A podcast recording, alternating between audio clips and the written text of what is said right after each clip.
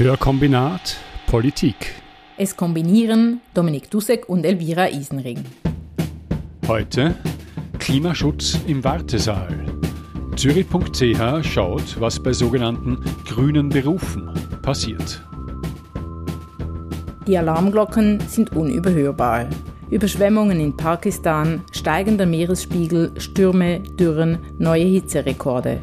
Extremwetterereignisse nehmen im Zuge des Klimawandels zu und werden immer sichtbarer. Auch hier in der Schweiz. Wer denkt, selber von der Klimakrise nur am Rande betroffen zu sein, weil man an einem sicheren und privilegierten Ort lebt und gegebenenfalls auch reich und gut versichert ist, irrt.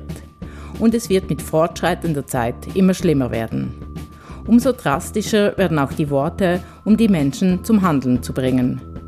Wir sind auf dem Highway zur Klimahölle, mit dem Fuß auf dem Gaspedal, warnte UN-Chef Guterres bei der Eröffnung der COP27.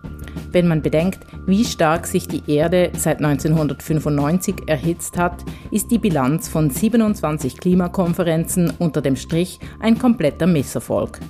Doch es wurden auch Fortschritte gemacht. Langsam. Eine Ressource jedoch ist in dieser Zeitspanne für immer verloren gegangen, nämlich Zeit. Gehandelt wird wenig und viel zu zögerlich, um die größte Herausforderung der Menschheit zu meistern. Angesichts der Größe des Problems ist es vielleicht ratsam, es in kleine Happen aufzuteilen. Der CO2-Ausstoß muss verringert werden, und zwar in folgenden Bereichen Stromproduktion, Verkehr, Bauwesen und Gebäude, Industrie und Landwirtschaft slash Ernährung. In jedem dieser Teilbereiche gibt es Vorschläge für Maßnahmen, wie CO2 reduziert werden kann. Und überall muss es auch Menschen geben, die diese umsetzen. Auf dem Weg zu Netto Null ist viel Know-how, Fähigkeit und Fertigkeit gefragt. Das öffnet auch neue Tätigkeitsfelder und Berufe und das kann durchaus auch als Chance begriffen werden. Zürich.ch-Redaktorin Isabel Brunn hat Leute porträtiert, die in sogenannt grünen Berufen arbeiten und recherchiert, was sich in diesem Bereich bewegt. Dominik hat mit ihr gesprochen. Isabel Brunn, du hast für Zürich.ch eine Serie von Artikeln geschrieben, also Artikel und auch Interviews unter so dem Überbegriff Klimakrise als Karrierechance. Je nachdem, wie man dem Begriff Karriere gegenübersteht, ist es vielleicht unterschiedlich, aber ich würde sagen, das ist doch sehr positiv formuliert. Warum hast du dann dich entschlossen, diese Serie zu einem Thema, das nicht alle immer froh macht, so positiv zu framen? Und worum ist es da genau gegangen in dieser Recherche? Ja, vielleicht war das gerade deshalb ein bisschen der Hintergedanke, das so zu framen, weil eben der Rest oder vieles äh, über die Klimakrise eigentlich ziemlich negativ geframed ist oder was ja auch so ist, dass es ist ja auch eigentlich ein negatives Thema und weil im Artikel oder in der Artikelserie geht es vor allem um Berufe, die ja in der Umweltbranche gemacht werden, dass die Umweltberufe einfach auch größer werden oder wurden in den letzten Jahren, dass das irgendwie eine spannende Entwicklung war und deshalb haben wir das auch so positiv geframed. Und was hast du da jetzt sozusagen herausgefunden? Was sind so die Jobs, was sind so die Branchen, die da besonders gefragt sind, die im Zentrum stehen, wenn man jetzt sich äh, auf dem Weg zu Netto Null bewegt? Ja, tatsächlich sind das vor allem so ähm, Berufe in der Informatik oder im Ingenieurwesen, also die, die MINT-Berufe, also Mathematik, Informatik, Naturwissenschaften und Technik. Die sind sehr gesucht und da sind auch Fachkräfte, die fehlen. Hinzu kommt natürlich auch, dass jetzt mit dem drohenden Energieengpass auch die Solarbranche oder die Gebäudetechnik, die auch grüner geworden sind in den letzten Jahren. Mhm, von diesen MINT-Fächern hört man ja immer wieder die sind auch vermehrt gefördert worden. Das findet auch Economy Swiss zum Beispiel gut. Jetzt, wenn ich zum Beispiel an Informatik denke, dann ist ja so, man weiß, die ähm, Serverstrukturen der Welt haben mehr CO2-Ausstoß als der private Flugverkehr zum Beispiel. Also dann kann man sagen, Informatik an sich ist ja jetzt nicht unbedingt äh, grün. Warum haben denn diese MINT-Fächer jetzt diesen Ruf, dass sie da so viel voranbringen können? Ja, laut den von mir befragten Fachpersonen hat das vor allem damit zu tun, dass, dass es wirklich um die Innovationen geht, also dass damit halt die Innovationen vorangetrieben werden. Ich hatte auch Porträt mit Menschen gemacht, die in den Umweltberufen arbeiten. Und da hat auch zum Beispiel Manuel Holzer, der ist Nachhaltigkeitsexperte bei einem KMU und hat Umweltingenieurwissenschaften studiert. Und für ihn war der Grund, weshalb er sich für einen technischen Studiengang entschieden hatte, wirklich auch, dass er sich auf die Lösung des Problems fokussieren konnte und nicht so in der Naturwissenschaften hat man sehr oft den Fokus auf die Gründe, weshalb etwas so ist, wie es ist. Und in der Ingenieurwissenschaften oder vielleicht auch der Informatik, da fokussiert man sich eher auf die Lösungen. Und ich glaube, dass das ein, ja, sehr wichtig ist und dass mit den MINT-Fächern auch das halt vorangetrieben wird. Etwas, was die Informatik natürlich tun könnte, wäre äh, Daten zu ermitteln, zum Überprüfen, wo man denn steht in diesem Prozess des Wandels. Weißt du denn, um man einen guten Überblick hat, äh, wie, wie weit man ist auf dem Weg zur Netto Null im Jahr 2040? Also du meinst es auf die Stadt Zürich bezogen, nehme ich an? Weil, Zum Beispiel, ja, ja. Genau. Ja, also das Problem ist, glaube ich, jetzt auch dort, dass wirklich Daten zum Teil fehlen. Also ich habe da ja mit René Estermann gesprochen, der ist ja Direktor des Umwelt- und Gesundheitsschutzes Zürich. Und ja, er meinte halt wirklich auch, dass oft Daten fehlen, um zu überprüfen, wie weit man da schon ist auf dem Weg. Also, dass wirklich das CO2-Einsparpotenzial von den getroffenen Klimaschutzmaßnahmen, dass man das nicht weiß zum Teil. Nicht überall, aber deshalb könnte natürlich schon der Beruf als Informatiker, Informatikerin da Hilfe leisten und das ein bisschen beschleunigen. Was sagt denn der Herr Estermann, wie er diese unbefriedigende Situation ändern will? so wie er das sagt oder wie ich das verstanden habe, sind sie daran, die Datenlage zu verbessern natürlich und ja, sind jetzt auch ein Tool am entwickeln, das dann die Einsparungen, die CO2-Einsparungen auch messen kann. Aber das wird erst irgendwie im Herbst 2023 dann soweit sein, dass das genutzt werden kann. Weißt denn du, ob da vermehrt jetzt Anstrengungen unternommen werden, um innerhalb von diesen MINT-Fächern eben die Richtungen zu fördern, die sozusagen in Richtung einer grünen, unter Anführungszeichen, Wirtschaft gehen? Also es gibt die Organisation der Arbeitswelt Umwelt, da ist auch die Ständerätin Adele Torens-Gumar. Ähm, sie ist dort äh, die Präsidentin und sie setzt sich sehr stark dafür ein, dass die Umwelt Berufe da gefördert werden. Das ist auch eine Plattform, die ich glaube, das wird auch vom Kanton und vom Bund mitgetragen oder sicher, die haben da ihre Finger im Spiel.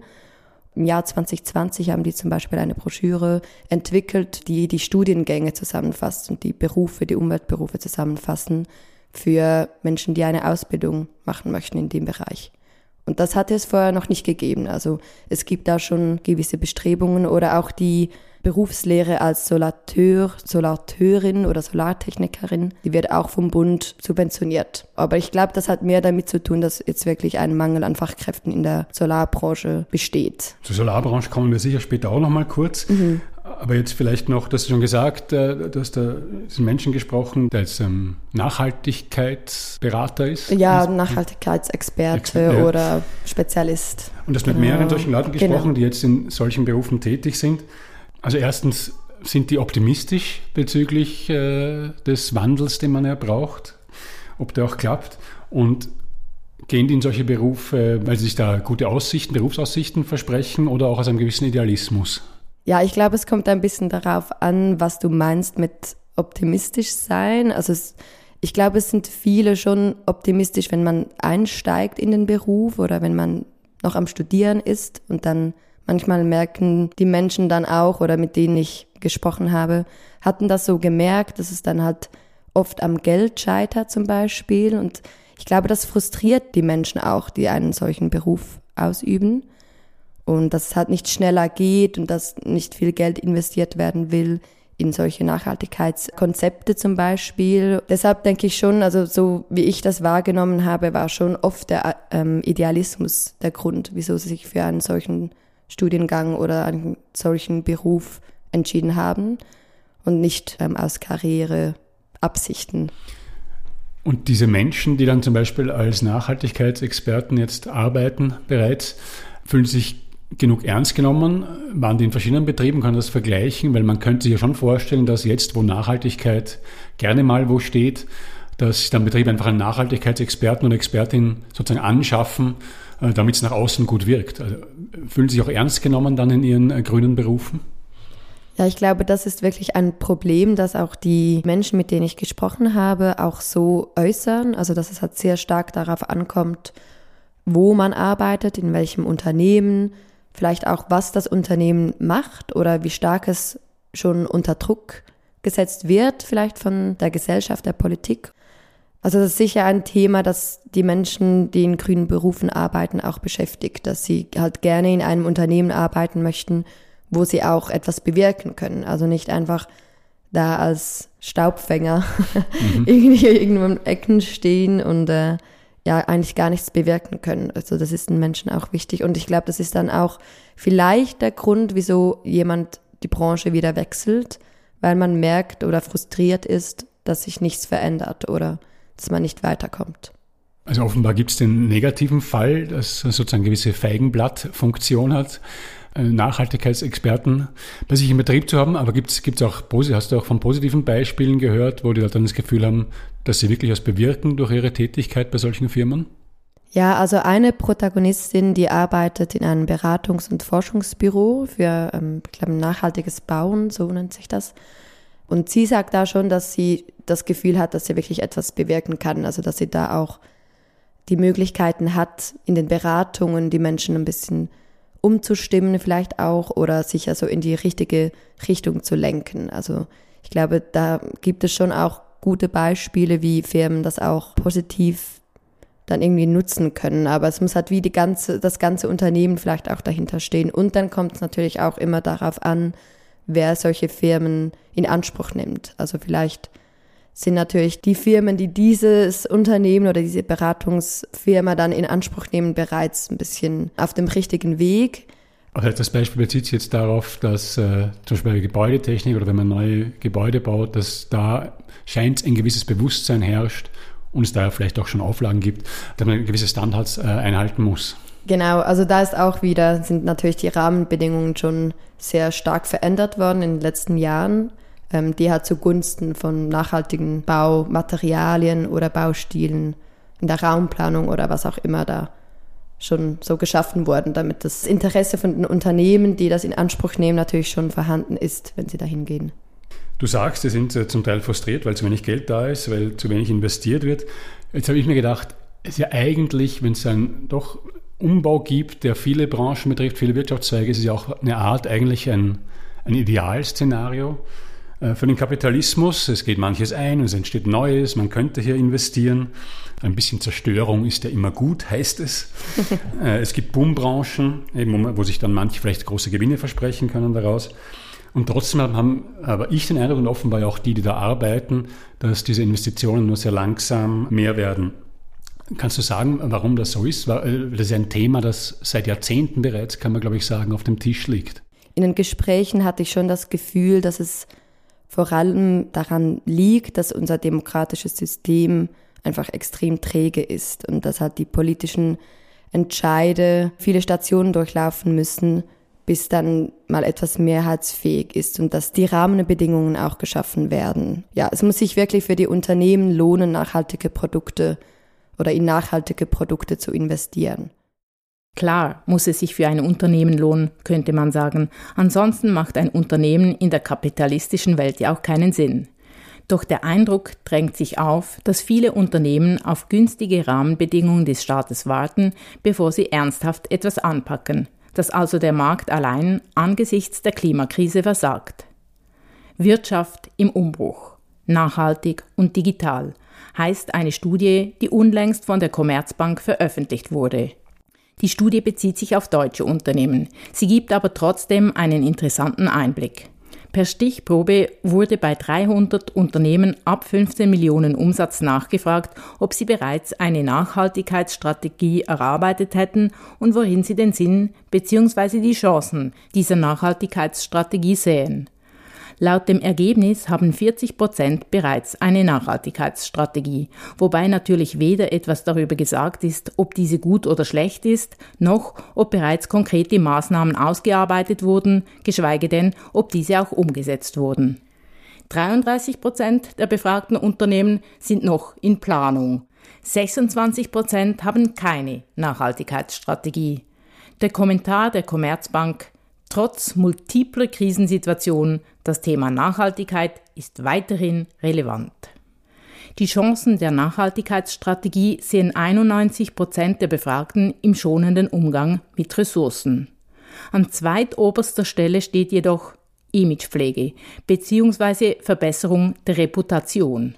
Als sehr wichtig wird auch die Steigerung der Arbeitgeberattraktivität, um neue Mitarbeitende zu rekrutieren, eingestuft und eine stärkere Kundenbindung. Das klingt alles nicht so, als würden die Unternehmen den grünen Wandel als Dringlichkeit sehen, sondern vielmehr als ein Nice to have, um als Unternehmen toll dazustehen. Noch einmal, die Politik muss den Kurs vorgeben. Doch, wo steht die Politik? Die Grüne Partei hat einen Klimaplan erarbeitet. Darin wird als erster wichtiger Meilenstein, um die CO2-Emissionen zu senken, die Umsetzung der Revision des CO2-Gesetzes aufgeführt. Das soll bis 2025 geschehen.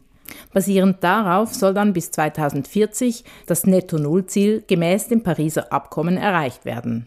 Hoffen wir also, dass die CO2-Revision nicht nochmals verhindert wird und dass alle weiteren Schritte zügig vorangehen.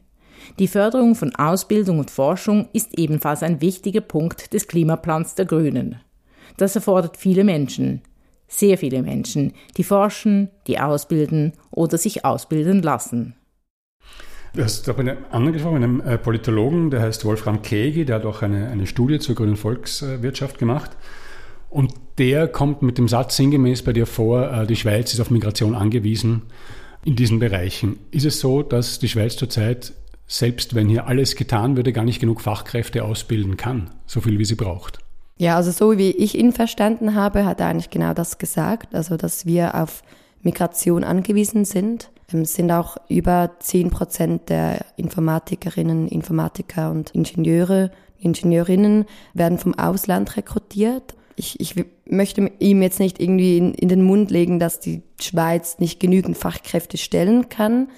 Aber so wie ich ihn verstanden habe, und so habe ich das ja auch im Text geschrieben, sagt er schon, dass die Migration einen sehr wichtigen Teil dazu leistet, dass wir die grüne Wirtschaft auch vorantreiben können.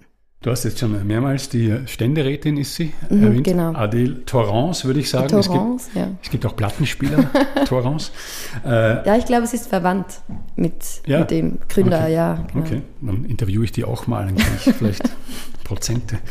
ähm, äh, Adele Torrance Gourma von den Grünen, schon ein paar Mal zitiert. Äh, und sie weist ja unter anderem auf einen Bereich hin, der eigentlich sehr nahe liegt, aber den ich jetzt auch nicht so auf dem Schirm gehabt hat, indem sie nämlich sagt, man muss auch, äh, was Reparaturkenntnisse betrifft, muss man noch zulegen in der Schweiz. Und eben eigentlich liegt es auf der Hand, wenn man äh, eine Kreislaufwirtschaft, mehr Kreislaufwirtschaft will, wenn man eine grünere Wirtschaft will, dann muss man auch mehr reparieren. Jetzt sind aber doch ähm, sehr viele von den ganz neuen Geräten, die in den letzten 10, 20 Jahren auf den Markt gekommen sind, sind genau solche, die die wenigsten jemals reparieren lassen. Hast du das Gefühl, oder hat sie vielleicht was dazu gesagt, wird diesem Reparaturbereich äh, in den ganzen Diskussionen genug Beachtung geschenkt? Also sie hat dazu vor allem gesagt, dass es sehr stark auf die Rahmenbedingungen darauf ankommt, dass die geschaffen werden, damit eben die Firmen solche Geräte auch so bauen müssen, damit sie auch reparierfähig ja, sind.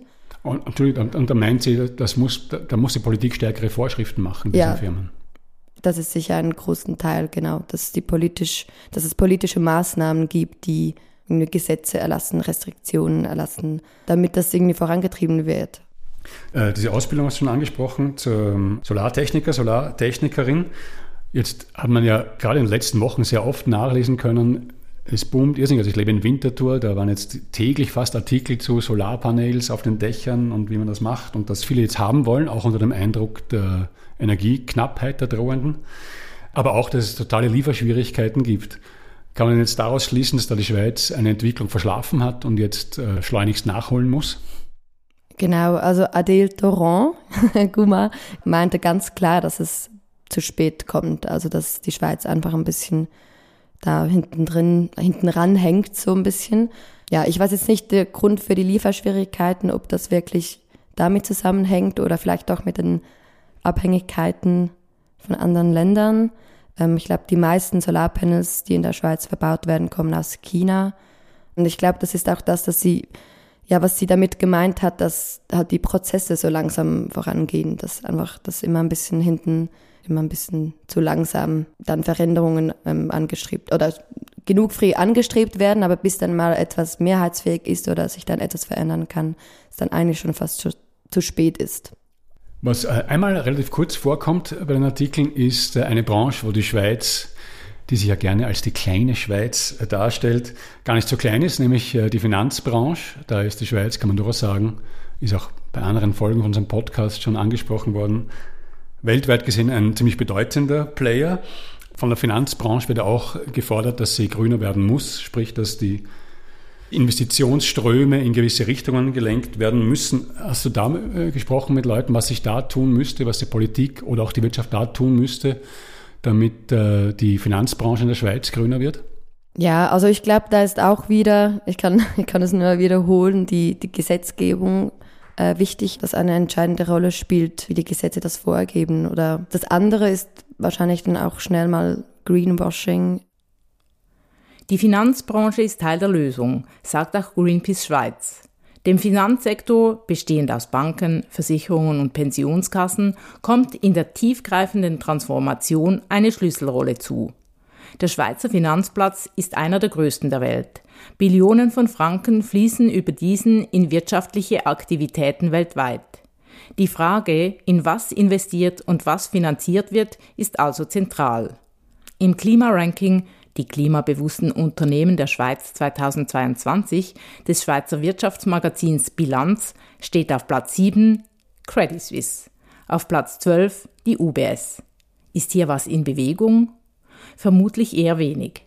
Ich gehe davon aus, dass in die Berechnung nicht eingeflossen ist, dass 60 Prozent des Schweizer Treibhausgasfußabdrucks außerhalb der Schweiz anfallen. Das gilt insbesondere für die Finanzinstitute. Public Eye hat Anfangs November eine neue Studie veröffentlicht. Klimakiller Kohle. Die Schweiz auf ihrem Kohleberg. In der Recherche kommt Public Eye zum Schluss, noch nie wurde so viel Kohle gefördert, transportiert und verbraucht wie im Jahr 2022. Und die Schweiz mit ihren Bergbaukonzernen, Rohstoffhändlern und Banken spielt eine zentrale Rolle darin. Seitdem sich die Eidgenossenschaft im Rahmen des Pariser Abkommens 2015 zur Reduktion ihrer CO2-Emissionen verpflichtet hat, haben Schweizer Banken dem Kohlesektor nicht weniger als 3,15 Milliarden Dollar geliehen. Das Klimaranking von Public Eye ist wohl aussagekräftiger als jenes von Bilanz.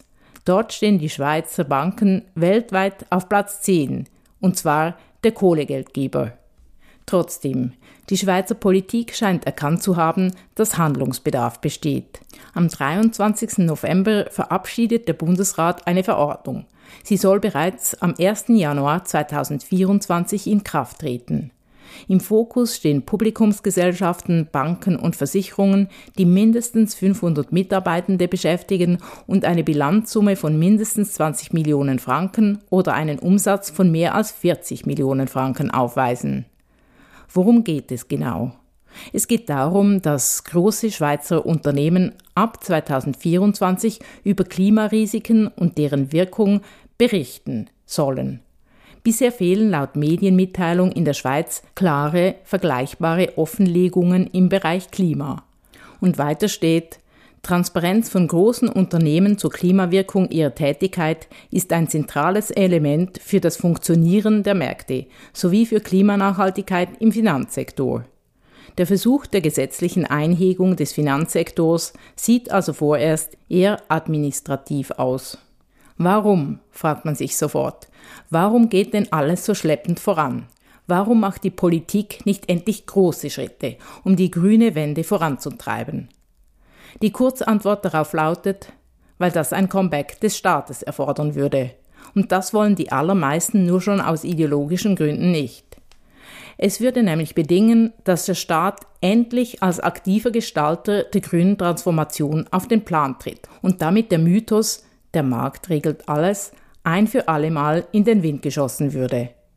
Hierzu ist der Text Der kleine grüne Staat von Daniela Gabor, Professorin für Volkswirtschaftslehre und Makroökonomie, sehr lesenswert.